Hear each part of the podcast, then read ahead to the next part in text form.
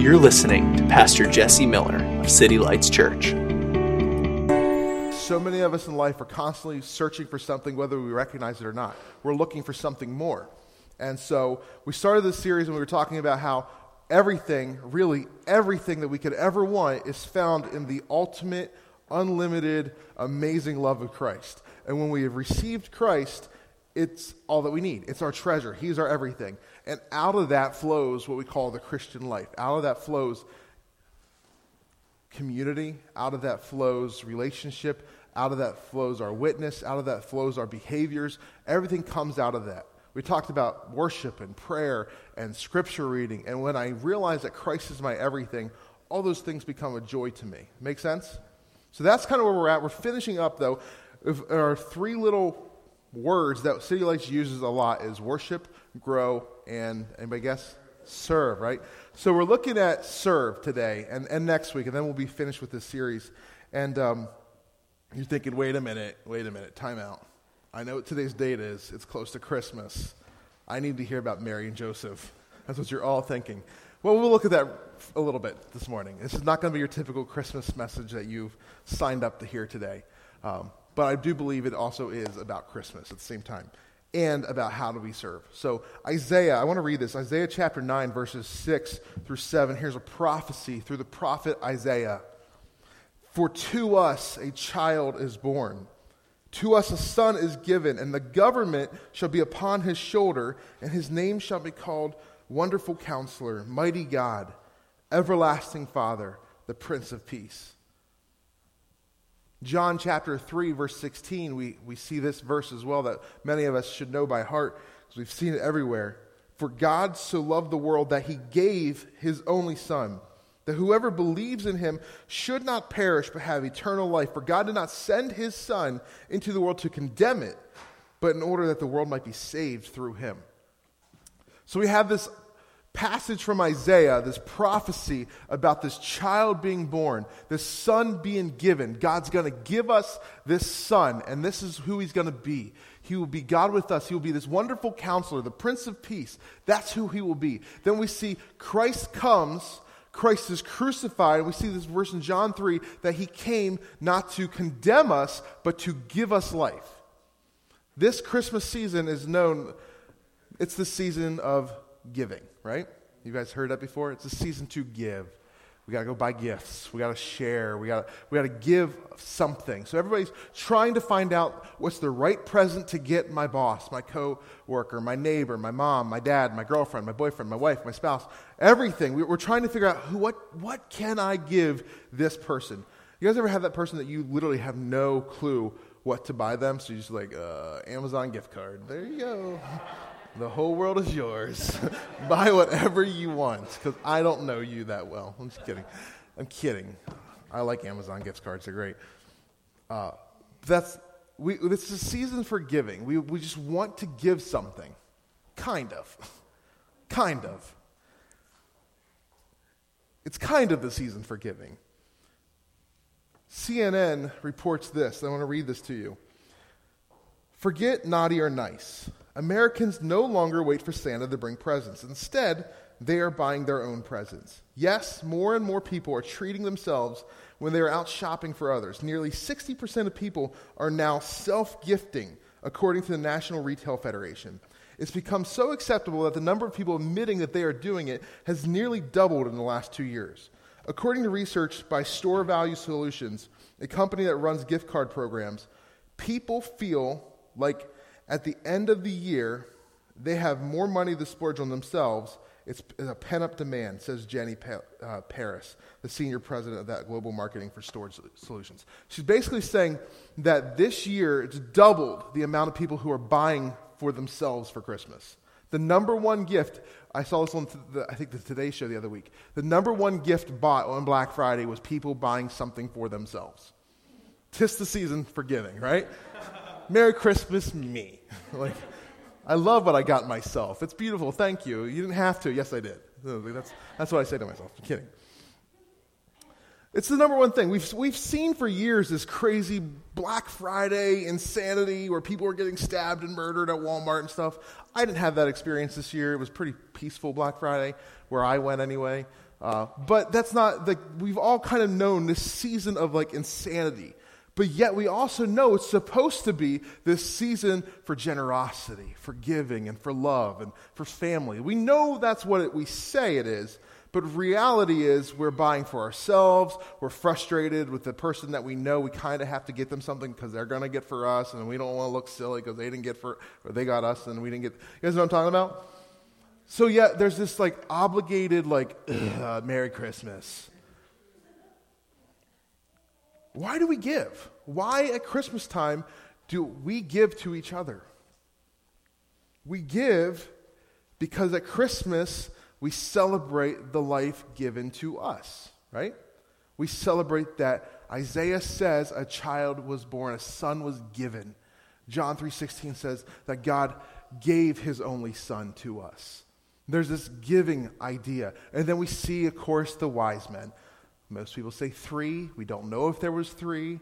I know it looks perfect in pictures, but there might have been more, there might have been less. There was 3 gifts specifically named gold, frankincense, myrrh was given to Christ. We see them coming and bearing gifts because they heard a, prof- uh, heard prophecy about this new king and they followed the star and they give gifts to a child. Right?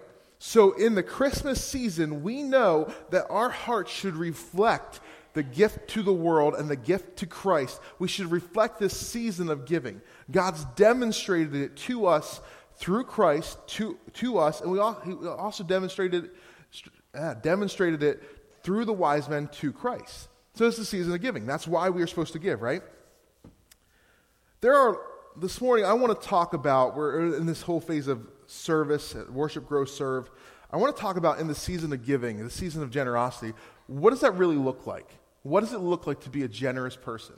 What does it look like to celebrate the gift of Christ to the world around us? To have a generous heart?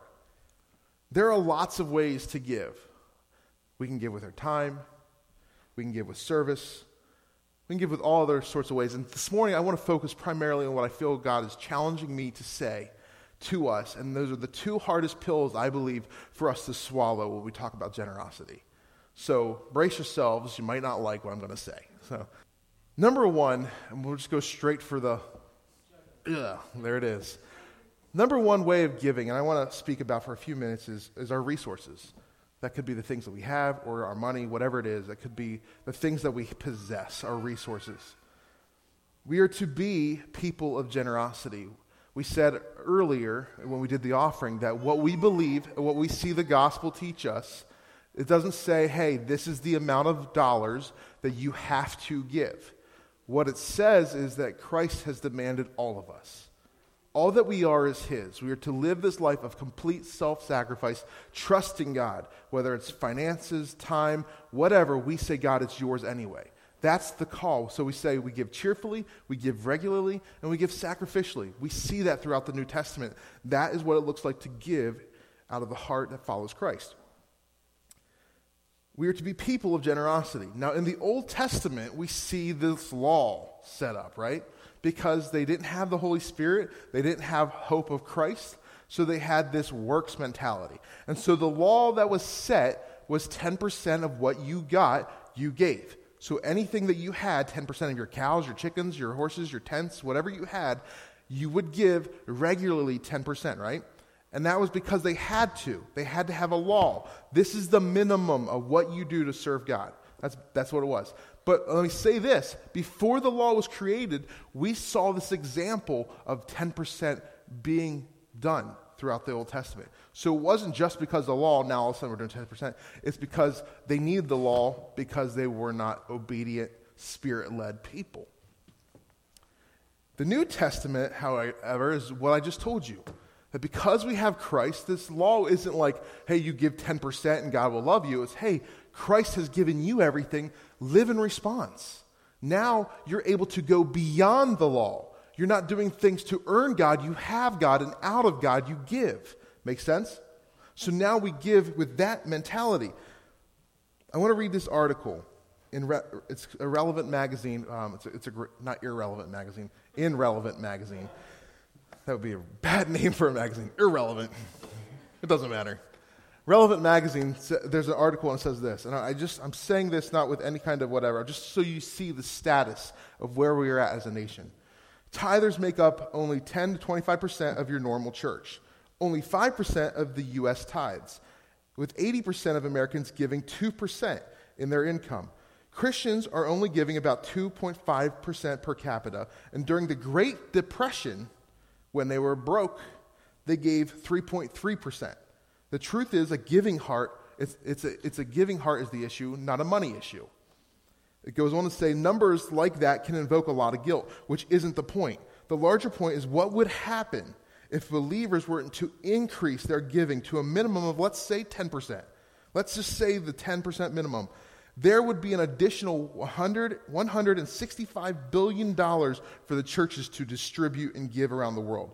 The global impact would be phenomenal. Here are just a few things that churches could do with that kind of money. 25 billion could relieve global hunger, starvation, and deaths from pre- preventable diseases in five years. So, for the next five years, just a portion of that, if, if the, the American church said, hey, we're going to go with this 10% thing, we're going to live sacrificially, we could eliminate, with just a portion of it, global hunger and sickness and starvation for five years with just that giving. 12 billion out of that, out of the, the 165, could eliminate illiteracy in the next five years. 15 billion could solve the world's water and san- uh, sanitation issues, specifically at places in the world where 1 billion people live on less than a dollar a day. 1 billion could fully fund all all overseas missions every year. 1 billion of that. Will, I know that rings with your heart wherever you're at. He's a, he's a missionary. The rest, 100 to 110 billion, would still be left over to do something. That's if the church, everybody who goes to church has said, we, we just want to give 10%. That is huge, phenomenal impact worldwide if we just had that giving generosity in our heart. Those are some amazing numbers. This morning, I'm not trying to preach like, hey, you have to give. What I'm preaching is we need to look at our hearts and say, do I trust God with my resources? Do I trust God with what I have? If they gave more during the Great Depression, and it's called the Great Depression, why are we giving less now in this age of abundance? It's because there's something in our hearts that's changed. We're no longer the season of, genera- uh, of, generosity. We're no longer the church that gives and takes care of the poor, the widows, the orphans, the neglected.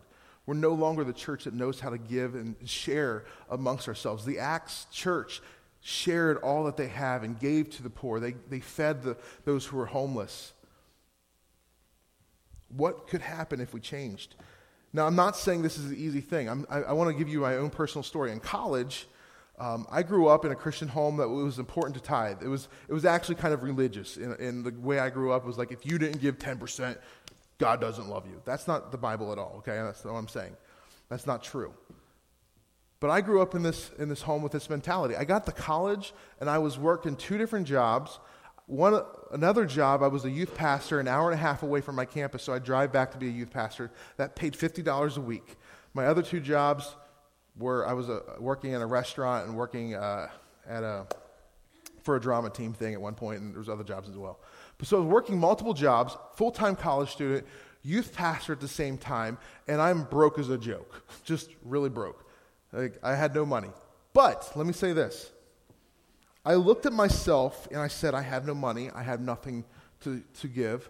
So, and I need this money for my own needs. I need to pay my, my gas, my car insurance, my school expenses. I need to take care of this. And I stopped giving and offering. I just stopped.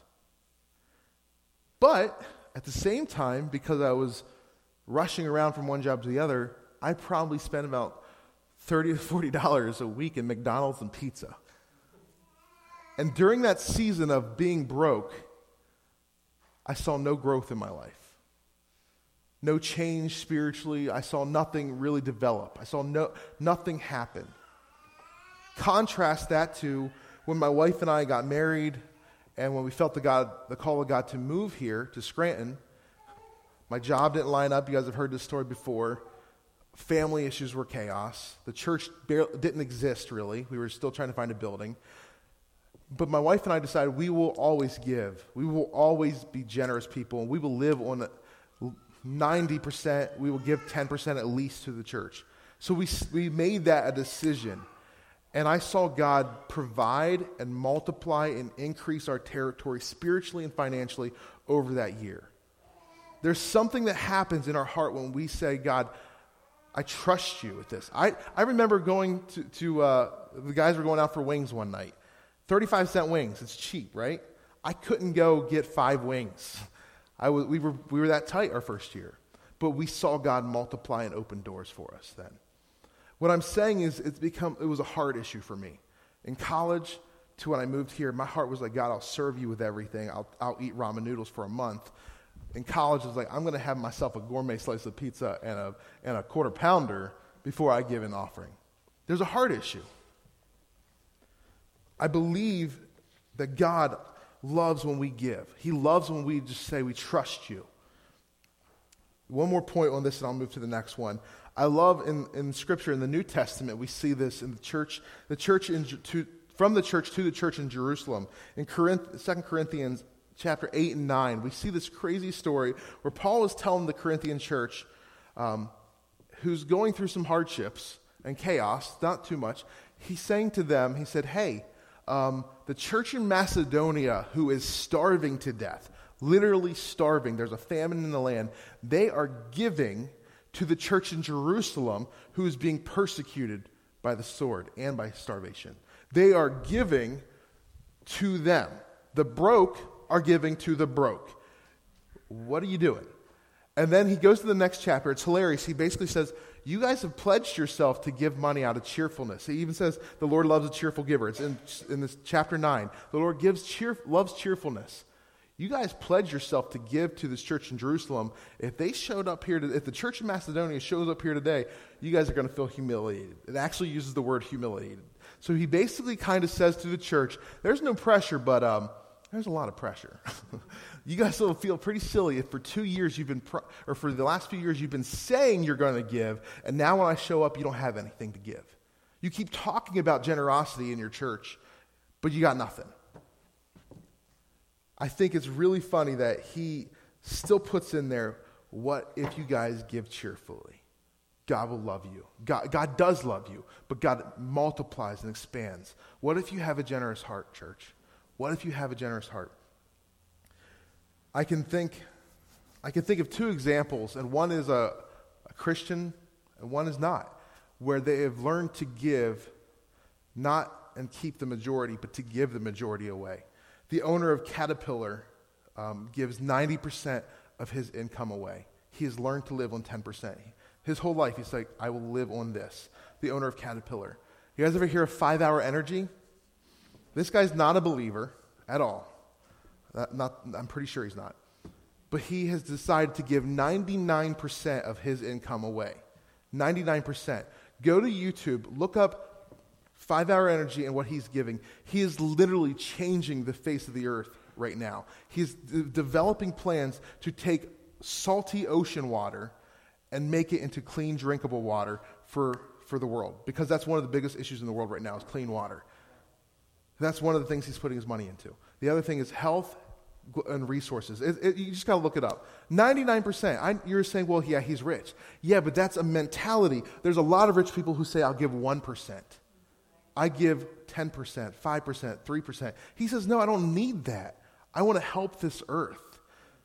What if we, as the church who has Jesus, the only gift that really matters, the, the reason we sing tonight when we sing together, the reason we sang this morning is because we have the hope of glory, we have eternal life, we have the Savior of the world, we have constant Holy Spirit, God dwelling in us. What if we looked at our money and said, you know what, I can learn to live on less and to give more? So the second area, getting away from the one that really stabbed you and made you angry at me and want to leave the church. I, I never, if you know me, I never speak on giving. I never do. But I feel like today is a season of generosity. We have to speak on this. Are we really a church that's generous? And the second area of generosity that I want to talk about is our love and our honor. Our love and our honor.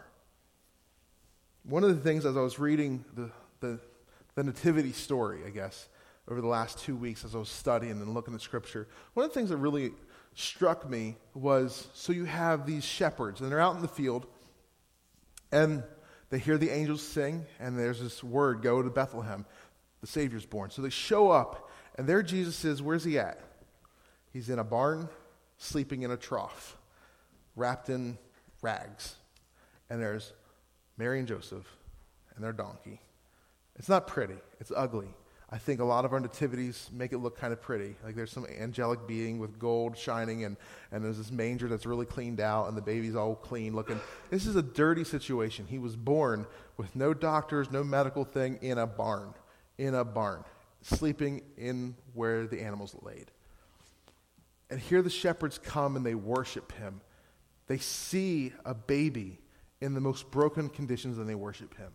And then the wise men, they hear a prophetic word. They know of this prophecy written a long time ago. They follow this star and they show up, and it's a little kid. It's a little child in poor conditions. His family's not rich. His family isn't wealthy. They're not from like a crazy line that they knew of. I mean, he is from the line of David, but it wasn't like they had the money of David. It was brokenness. And the wise men give him valuable gifts and worship him as the future king. And what struck me in my heart this week, in the last two weeks, is what if we became a church that's able to see people in the midst of their brokenness, but see them the way that God's called them and destined, destined them to be? What if I look at my coworker or my aunts and my uncles or, or whoever the person is that drives me nuts? Or that person I barely even know? What if I'm able to look at them and see the destiny that God's already spoken over their lives instead of their current situation? What if I speak that? What if I love them with my words? What if I love them with my affections? What if I honor them with my behavior?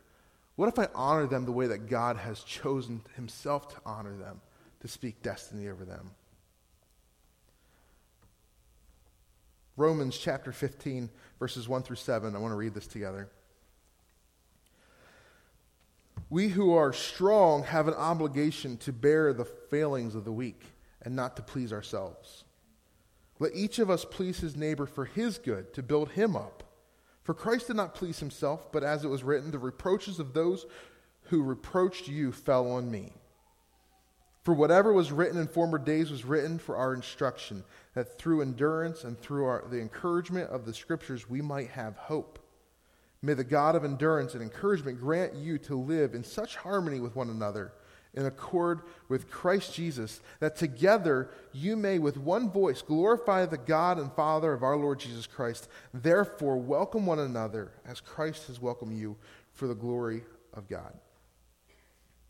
What if we as a church was able to look at the other person, the person that we don't really relate to, get along with, and bear their burdens with them, to lift them up when they're discouraged, to see the calling and the destiny that God's seen on them and call that and speak that forth.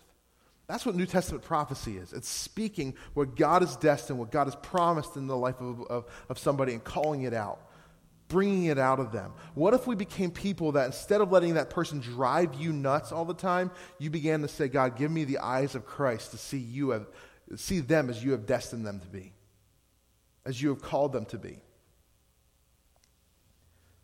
That person you can't stand, the truth is the gospel has already written words of destiny about them. That he came to save them, to give them life, to have the fullness of Christ in them, the fullness of God dwelling inside of them. That's the word spoken over all of creation that we be reconciled to him, that we know him, we all experience the ultimate gift of him, and that we are brothers, co heirs in Christ. That's the destiny that God has spoken over the person you can't stand, the person that you don't give a second glance. What if we look at them the way the shepherd saw a baby in, in junk in his infant stage and saw a king? What if we look at our coworkers and we see the bride of Christ? What if we look at them and we see the hope of the earth? What if we see an ambassador of the gospel in them when right now what they are is junk? They're an addict, they're in chains, they're a liar, they're a manipulator, they're, they're our enemy. What if we see the call of God in them instead? We need to, dis- to see and declare that. We need to see and declare the fullness of Christ in them. We need to call out destiny. The church has to be people who calls out destiny when nobody else does. We have to see the beloved in those who are around us. We have to see the gifts that are hiding inside of them and call it out. I'm very thankful that I had a mom and a dad, and I had a youth pastor who called out destiny in me when I didn't see it. When I thought I was an introvert, shy, chubby little fat kid with no, nothing, nothing to offer the world, they saw a voice of hope. They saw a pastor they saw a film director. They began to speak into me that I could become what God put in me. They began to put words of hope and encouragement in my heart when, when I felt my classmates speaking against me. What if we become a church that gives that way? We, we give when we don't want to give. We speak love when we'd rather just speak frustration or hate or discouragement or anger sometimes, let me say this, sometimes our, impre- our first impressions are very, very wrong. You guys ever have that experience? You meet somebody and you're like, I was, I don't, that person's stupid. sometimes we're very, very wrong. Let me just give you two real quick. I've said this before. Jared, Jared's the founding pastor of City Lights. I did not like him when I met him. I, I just, I thought that kid's young, dumb, and, and full of, full of it. He's just full of it. He was a lot younger. He was four years younger than me. I was like a, a senior and he was in ninth grade and he was preaching. I'm like, who is this kid preaching? Shut up, man. I don't like it. He is my closest friend. That was a bad first impression of him, right? My wife, my own wife. First time I met my wife, we were very, we were really young, probably middle school, something like that. Uh, her family went to my church, and um, we didn't date for year, until years later. But first time I met her, her aunt was telling my mom that she was obsessed with me. It's kind of a funny thing. So as like a, a preteen boy, it kind of freaked me out. And and she she she has contacts now. She had very very thick glasses at that time. So I'm like, this girl I don't know with thick glasses is obsessed with me, freaking me out, right? That was not the truth at all. Like not not who Ashley is. And then all, like all of a sudden, a few years later, I'm like, something changed. She got rid of the contacts. That's what it was. You know, it was different. And she's like, "Hey, what do you like to do?" I'm like, "I don't know. What do you like to do? Let's go. Let's go do something." So that's that's how it worked. That's exactly. No, I'm kidding. But like, what if I would have held on to that first like initial response? What if I would have held on to that? And so often we do that with people in the church. We, we, we meet somebody and we hold their past or their present against them and keep it away from their future. We hold that so they can't get to where they're called to be. So when, when God's done a work in somebody's life, because they did this to us in the past, we don't let them speak life into us in the future. So now we're hurting ourselves and we're hurting that person. Jesus was not accepted in his own hometown because they held him as a view of a little boy. You're still a little boy. Aren't you Mary and Joseph's son? They didn't let the change happen. They didn't see destiny when wise men from far off saw destiny, when shepherds out in the field saw destiny. Yeah, there was a prophetic word. Yeah, there was a clear moment, but sometimes you and I have to see the prophetic word over the person beside us. Sometimes we got to buy into the word spoken about our friends, about our family, about our fathers and our mothers. We got to hold on to the word of what God has called them to be rather than what we've seen them be. There's a lot more shouting in this part than the first part. I don't know. yeah, I can do that. I can do that. Yeah, that's pretty good.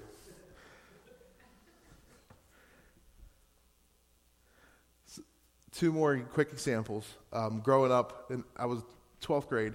I talked to you before about my best friend Chris uh, at that time. Still love him. I talk to him every week. He lives in California. But Chris had a brother named Matt. Ben's laughing because he knows them. Chris and Matt like I became very close friends with Chris. Matt was a few years younger than me, but I'd go to their house, and this is, you know, this is years ago. They're teenagers, and I would show up, and my house was a house full of honor and respect to my parents. Now, we didn't always like it, but we didn't say anything about it. We just held it inside. I would go to Chris and Matt's house, and we'd be sitting watching TV on the couch, and one of them would go, "Mom, make me a sandwich." Give me one. Like, just start yelling at her. And then you would hear curses coming out of Matt, like bad profanity toward his mom and his brother. Like they were like cursing at each other and stuff. Like it was chaos, right? What if I held that as the only way that Matt and, and Chris could live? What if I held that dysfunction as all that they would experience? Today, Chris has been in ministry. He's got such a heart for God. he is one of the most spiritual men I know, and he actually is kind of different. He's, he's a complete, like, Chris then and Chris today are very different people. It's kind of funny.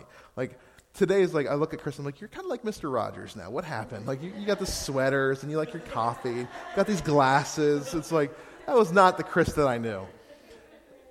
Matt, Matt is the youth pastor where I used to be the youth pastor before I moved here now.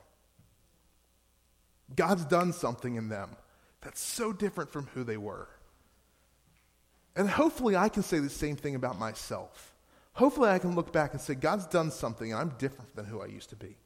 What if we see that in each other? What if we look at when we go home for a family break or, or, for a Christmas break and we visit with our aunts and our uncles and our cousins, what if instead of seeing that obnoxious cousin or that really stupid aunt, we see that God's put destiny in them and we just have to call it out and speak it out? What if we speak life? What if we speak salvation? What if we speak the gospel into that situation instead of holding on to our frustrations? Maybe, maybe this morning you can't give financially at all. You can't give with your time because you're very busy. What, what, if that's not, what if that's not it? You can give destiny. You can give honor. You can give love to the people around you, your friends, your neighbors, and your enemies. You can give that and have a spirit of generosity this week. See, it's all about our heart. When we don't give out of any of those ways, whether financially or love or honor, it's because we have a heart of poverty. We have a, a mindset of poverty. Poverty, poverty, and what I believe about me says that I don't have the hope of Christ, that I don't have the hope of glory, that I don't have the one who owns it all, the ruler of the universe living inside of me. When I don't believe that about myself, I can't speak that about you. I can't speak that into you. When I don't believe that He is the reason for the season, that He is everything that we need, the treasure that's supposed to be sought after, if I don't believe that I have that, then I can't share that. When we look at our finances, and our, and our wealth and our resources when I don't believe that the God of the universe, who owns the cattle on a thousand hills, who every nickel, dollar, dime is already his, and that he can give that to me at any moment, if I don't believe that about him, what I begin to do is pull in all the resources to myself and put it in my pocket for later. Because I don't trust that when Jesus says his eyes are on the sparrow and he'll also look after you, that he already knows tomorrow before it's here, that He's already dressed the flowers of the field. How much, why should we worry about tomorrow? If I don't really believe that that hope, that wealth of the kingdom, that the resources of heaven are already inside of me and available to me because of the Father loves me, if I don't believe that, then I can't share what I already have. I can't give to the broken. I can't give to the Scranton Rescue Mission. I can't give to my friends and family. Instead, what I do is I look for the sale and I buy for myself. I look for how can I get more for me to store up my treasures. If we are called to have a spirit of generosity as the church, we have to have a wealth mindset and not a poverty mindset. That we have to see the riches of the kingdom and the goodness of God and believe that it's in us and for us. And then we can share that. When you, are, when you believe that you are lacking, you're constantly looking for more. When you believe you have abundance in Christ, you feel free to give and you give extra. The poverty mindset cripples our ability to give. This morning, this is not your typical Christmas message, but I want us to be a church that doesn't just hear about the nativity scene and doesn't just hear about angels a long time ago, but we realize there's something in this season that we should be challenging ourselves to see as Christ sees and to give as Christ gave to give as the Father has given us. It's time to start living as the gift to the world and not as a gift to ourselves. To not be all about how do I protect this church. I'm telling you something, and I don't want to cry in this moment, it's ridiculous. God is changing city lights. We've had our elders meeting, and we've had a, couple other things where God has clearly told us we are no longer in a place where we are building a church to try to be a cool little church. We are this year, God has challenged us and given us some pretty big dreams. How do we get the city? How do we spread out and be missional? How do we give? How do we give generously and sacrificially to those around us? There are some pretty big dreams in my heart, and I would ask for you to pray about them. I believe that God's spoken them, but we need some pretty big things to happen for them to take place. So I know that was kind of vague, and I, I will definitely share the vision in the next few weeks, I feel. But I just pray because we are going from a church that looks inward to a church that looks outward and has to start in our hearts. It has to it can't just be me and a few elders and our wives. It cannot be that. It has to be us across the board learning to look out and give and see people as God sees them. Christ is our ultimate joy. He's the greatest treasure. And he can't be held in any vault or any museum or any one local church. He is to be demonstrated and shared everywhere, including your Christmas meal, including those moments where you're opening presents with in laws. Your in laws. Can you look at your mother in law, your father in law, and say, I see in you Christ, the hope of glory. I see in you destiny. Can you do that? I'm not saying what, what I want you to hear this morning before you leave. I don't want you to hear Jesse's preaching so that the City Lights bank account grows. That's not what I'm saying at all. Give everywhere. Don't give here. Don't, don't just be like, well, Jesse says give here, so I'll give here. Now I feel good. I've got my little checklist marked off. We want to be a generous people across the board. In every area of society, we are giving of ourselves and giving of what God has put inside of us. Let's give life this Christmas. Let's give and spread life everywhere.